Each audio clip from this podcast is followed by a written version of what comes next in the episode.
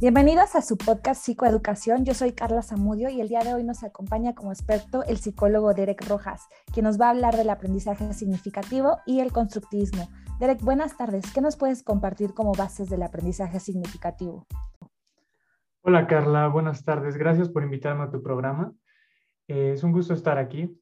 Yo te puedo decir del aprendizaje significativo que em, tú lo has vivido, yo lo he vivido y muchos estudiantes quizá lo han vivido o les gustaría vivirlo. El constructivismo es un enfoque em, que va de la mano con el aprendizaje significativo. El constructivismo es, em, digamos, una perspectiva en la que em, el ser humano es el productor de su conocimiento y le da las herramientas eh, para que se lo cuestione, vea su utilidad y que realmente pueda ver si lo que está aprendiendo se va a plasmar en una situación real. Perfecto, sí, te comento que hay un libro, y obvio lo debes conocer, del investigador Mario Carretero, que explica muy fácilmente el concepto de constructivismo, ¿no? Y lo propone como la idea de que el conocimiento es justo una construcción de la persona. Eh, y esto se hace como resultado de la interacción de sus aspectos sociales, su comportamiento y también los afectivos. Eso me llama mucho la atención, que es como que de todo lo que lo rodea, ¿no? Y ese conocimiento, eh, por lo mismo de que es de lo que va percibiendo la persona, pues no es tal cual eh, la realidad en sí, ¿no? Es, es como lo que cada quien va adquiriendo. ¿Qué piensas entonces de, del aprendizaje significativo ya, ya derivado de esto? Pues yo entiendo que es una forma de, de incorporar el conocimiento y la información a una situación eh, real, ¿sí? Creo que muchas veces nos ha pasado en la escuela que no vemos realmente dónde podemos plasmar ese conocimiento y solamente nos hacen memorizar información. Y entonces es cuando se genera como que frustración entre los estudiantes y donde parece que no están aprendiendo realmente nada. ¿Para ti qué pues sería?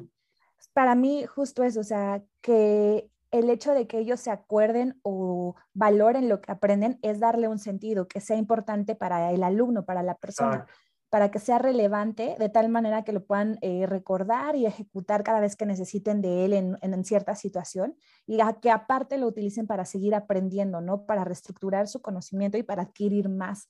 Entonces, este, pues aparte de la información que ya posee, la use para tener nueva, ¿no? Exacto. Y aparte, eh, también eh, partiendo de aquí, Derek, supongo que hay ciertas etapas o fases, ¿no? Del aprendizaje significativo. Así es, tenemos que en, una fase inicial el conocimiento eh, tiende a depender más del contexto y es una fase en la que el, el, estudiante o la persona que está aprendiendo necesita mucho de, de alguien que sepa más de, este, de un tema o de la información que se le está dando. Después hay una fase intermedia en la que ya hay como una incorporación de esta información, ya se empieza a reflexionar un poco más sobre ella y, el conocimiento se vuelve más abstracto, mientras que ya en la fase última del aprendizaje, el objetivo principal es lograr la, la autonomía, que el alumno aprenda a aprender. Claro, sí, padrísimo. O sea, que no nada más acumule la información, sino que le dé valor, le sea útil para tomar decisiones, medir riesgos, asumir consecuencias, etcétera, ¿no? Y bueno, hablando del objetivo, ¿cómo podría influir el docente o cuál sería su papel importante en este enfoque?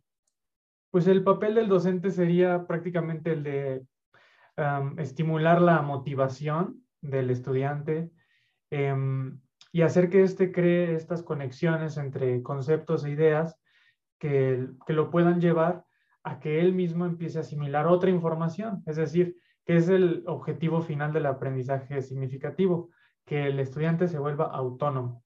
Claro. Gracias, Derek. Gracias a ti.